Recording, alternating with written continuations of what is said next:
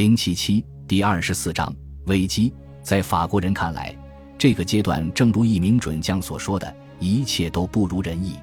打进贝当在巴勒迪克的电话报告的消息，一个比一个糟糕，违反纪律的报告多起来了，预示着部队的体力和士气正在接近衰竭，这是贝当特别担心的。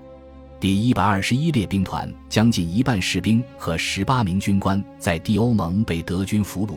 像列兵这样的精英单位都这么容易投降，这绝对是个坏兆头。一名值班军官在午前报告说，德军离凡尔登城只有二点五英里，城里的乌鸦都被惊起来了。离最后一道山岭贝尔维尔高地也只有一千二百码远。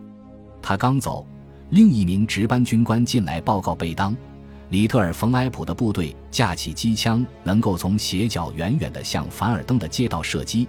引起了小小的恐慌。那天，贝当在夏季面前没有流露出一丝惊惧，外表非常镇静，直追霞飞本人。他只是评论道：“我们今天不怎么走运，明天就不一样了。”但贝当在下午三点给德卡斯特尔诺打电话的时候非常悲观，表示担心仍然留在莫兹河右岸的法军炮兵主力的安全，并第三次请求霞飞让索姆河战役提前发动。霞飞和他的支持者们用这次谈话作为证据，指责贝当还在考虑主动撤出莫兹河右岸，并称是霞飞和尼维尔的坚决态度才让贝当回心转意的。真实情况并非如此。法军在凡尔登战场的炮兵有三分之一部署在莫兹河右岸，需要至少三天时间才能把他们撤出来。贝当有理由担心，德军如果继续进攻。就会把守军赶过莫兹河，法军的大炮会全部被缴获。这样大的损失对法国来说，可能仅次于凡尔登本身的陷落。其实尼维尔本人明显和贝当有同样的担忧，不过他后来很快否认，声称自己从没有动摇过。尼维尔已经下令从布拉和弗鲁瓦德泰尔之间地区撤出部分炮兵，而在凡尔登城里，卫戍司令疯狂地派人在街上挖战壕。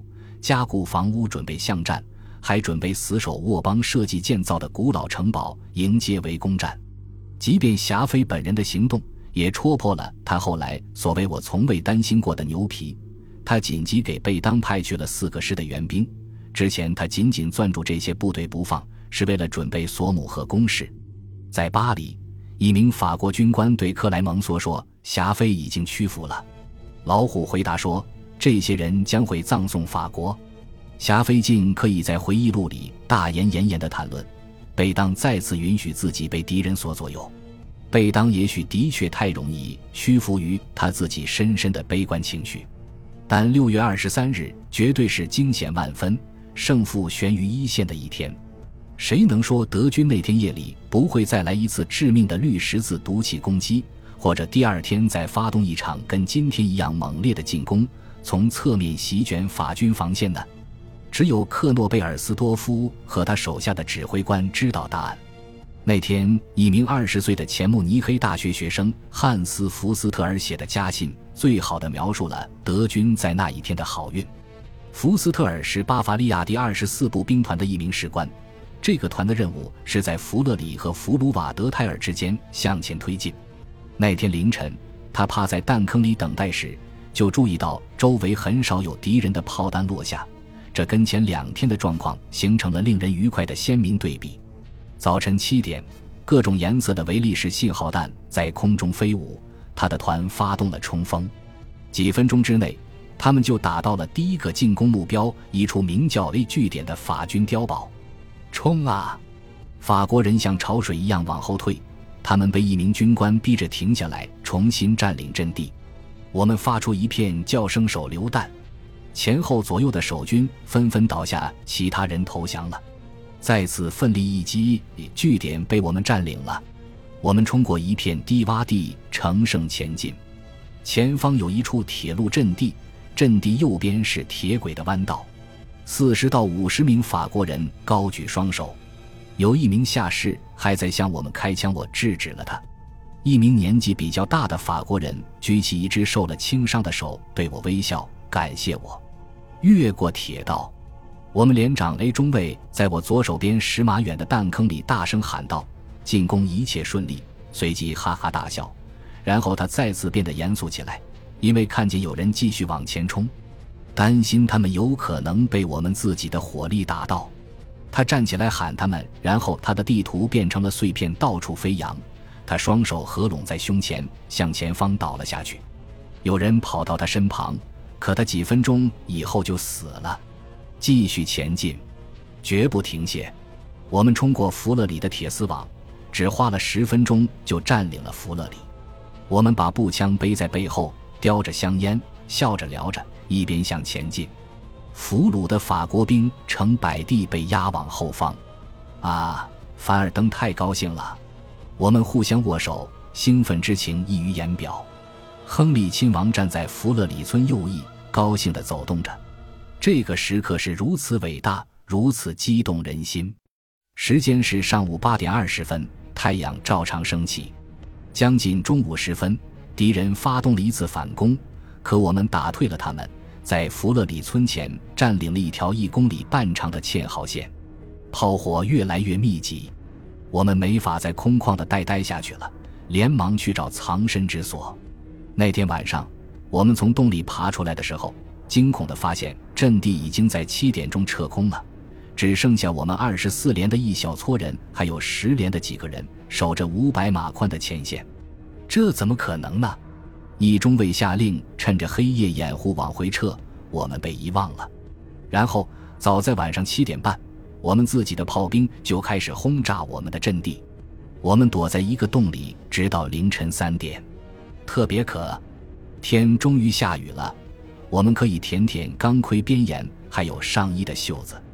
福斯特尔扶着一名腹股沟受重伤的禁卫团士官往德军主防线走。天开始亮起来时。他认出受伤的人是他在慕尼黑大学的同学，他们一起回到杜奥蒙堡的安全地带。德军在那一天的进攻渐渐停息，主要得归咎于以下几点因素：绿十字器的效果有些令人失望。法国的防毒面具整体上比预期的更有效。那天实际上法军报告中了毒气的只有一千六百人，而且毒气会向低洼地带沉积。所以，部署在高地的法军炮兵相对来说没受到什么伤害，而且德军的绿十字毒气弹只够覆盖法军防线中段，所以两翼法军大炮没有被摧毁。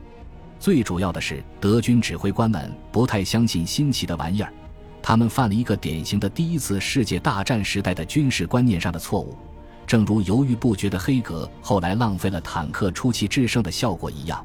克诺贝尔斯多夫也不想把宝全都压在光气上面，结果在步兵发起冲锋之前三到四个小时，德军炮兵就奉命停止毒气袭击，改用普通炮弹，给了法国人宝贵的恢复时间，后者这才得以把大炮重新投入战斗。同时，在战术上，德国人犯下了攻击正面太窄、预备队太少的典型错误。犯下这个错误的部分原因在于。德国人在六月八日开始的预备进攻当中，没有拿下一侧的蒂欧蒙和另一侧当卢的高炮台阵地，所以没能巩固两翼。此外，二十三日的进攻虽然在中央地段成效显著，可还是没能真正击溃法军的防线。结果，法国人还是能集中力量封锁住德军经过弗勒里指向苏维尔堡的直接威胁。到二十三日下午。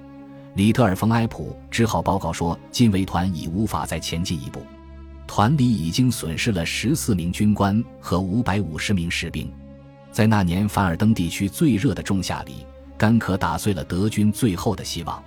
那天下午，巴伐利亚禁卫团的一名营长从弗勒里发回信号说：“再不运来水，我们营就只好撤出前线了。”他的友邻亨利亲王报告说。他担心他的营没有水的话会遭受严重的挫折。那天夜里，里特尔冯埃普从杜奥蒙堡给禁卫团派了九十五名士兵送水过去，只到了二十八个人。在这种条件下，这个团根本没有体力在第二天继续进攻。因麦曼死后，波尔克新成立的空中马戏团刚刚证明了自己的价值，就被从凡尔登战场撤了出去。这也是导致那天进攻失利的因素之一，因为这让法国人再次夺回制空权，而置德军炮兵于不利境地。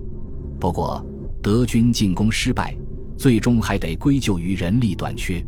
帝国档案评论说，在战斗最关键的时候，法军防御已经被拉伸到了危险的程度。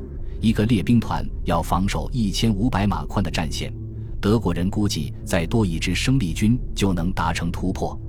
如果克诺贝尔斯多夫拥有法金汉调到俄国前线的三个师，或者他在六月十二日没有被迫终止那次进攻，那么会发生什么情况？太容易想象了吧。本集播放完毕，感谢您的收听，喜欢请订阅加关注。主页有更多精彩内容。